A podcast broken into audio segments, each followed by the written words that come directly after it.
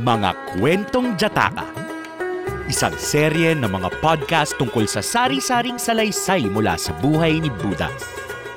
Hatid sa inyo ng Arete at ng Embahada ng India. Ang kwento natin ngayon, Ang Jackal na Nagligtas sa Leon. Salin sa Filipino ni Mark Benedict F. Lim at babasahin para sa atin ni Charmaine V. Hernandez.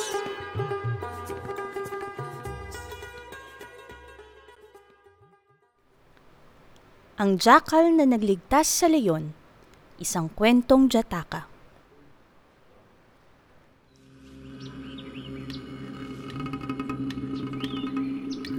Noong unang panahon, may isang leyong naninirahan sa gubat. Isang araw, nang magtungo siya sa ilog para uminom, napabaon ang isang paa niya sa mamasamasang bahagi ng tabing ilog. Nagpilit siyang kumawala, subalit walang nangyari. Napilitan siyang ilang araw na humiga roon nang walang makakain dahil walang dumarating na tulong. Isang mapalad na araw, may mabuting jackal na pumaroon para uminom din sa ilog. Nakita ng jackal ang leyon, nilapitan ito at tinanong, Kumusta? Bakit dito ka nagpapahinga? Isinalaysay sa kanya ng leyon ang nakalulunos na pangyayari. Dagling gumawa ang jackal ng landas palabas sa buhangin, ngunit hindi maigalaw ng leyon ang kanyang mga paa. Nanigas na ang katawan nito sa pananatili sa gayong postura ng ilang araw. Naunawaan ng jackal ang kalagayan ng leyon at buong tiyagang tinulungan niya itong makaahon. Labis na nagpasalamat ang leyon sa ginawang pagtulong sa kanya ng jackal. Tuwang-tuwa siyang makahulagpos matapos ang maraming araw. Pinahalagahan ng leyon ang pagsisikap ng jackal.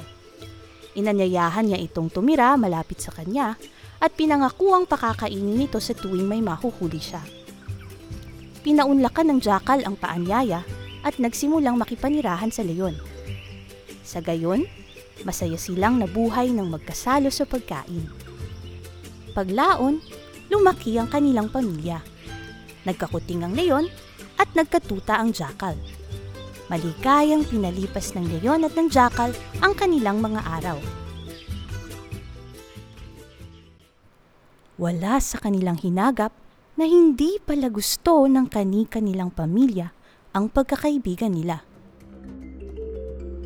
Isang araw, matapos ang mahabang panahon, ang Leona, ang senyora ng bahay ng leyon, ay nagsabi sa kanyang mga kuting na hindi niya nagugustuhan ang mabuting pakikitungo ng jackal sa kanyang asawa. Ikinwento ito ng mga kuting sa mga tuta. Iniulat naman ng mga tuta ang bagay na ito sa senyorang jackal. Pagkatapos, ibinalita ito ng senyorang jackal sa kanyang asawa. Pinuntahan ng jackal ang leyon at tinanong, Tinulungan kita ng walang inaasahang kapalit. Inalok mo akong makipanirahan sa'yo at tumira nga ako kasama mo.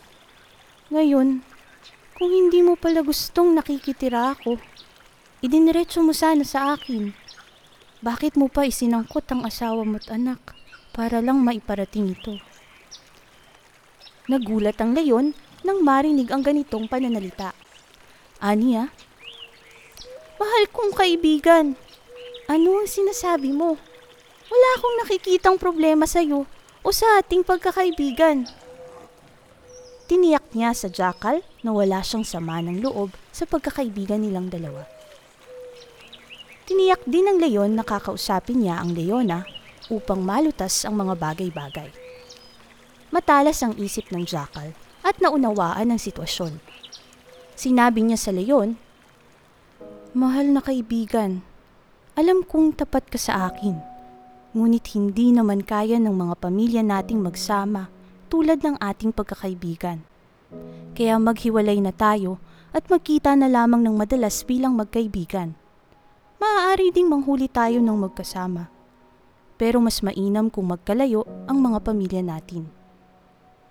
Sumang-ayon ng leyon sa panukala ng mabigat ang kalooban. Naghiwalay ang dalawang pamilya bilang magkakaibigan at nagpatuloy naman ang pagkakaibigan ng jackal at ng leon. Madalas pa rin silang nakikita at magkasamang naghahanap ng makakain. Habang buhay na pinagsaluhan ng dalawa ang kanilang malwalhating pagkakaibigan. Aral? Huwag asahang matutumbasan ng iyong pamilya ang pakikipagkaibigan mo kanino man. Matatanggap ang pasya ng pamilya ng walang hinanakit at napananatili ang pagkakaibigan.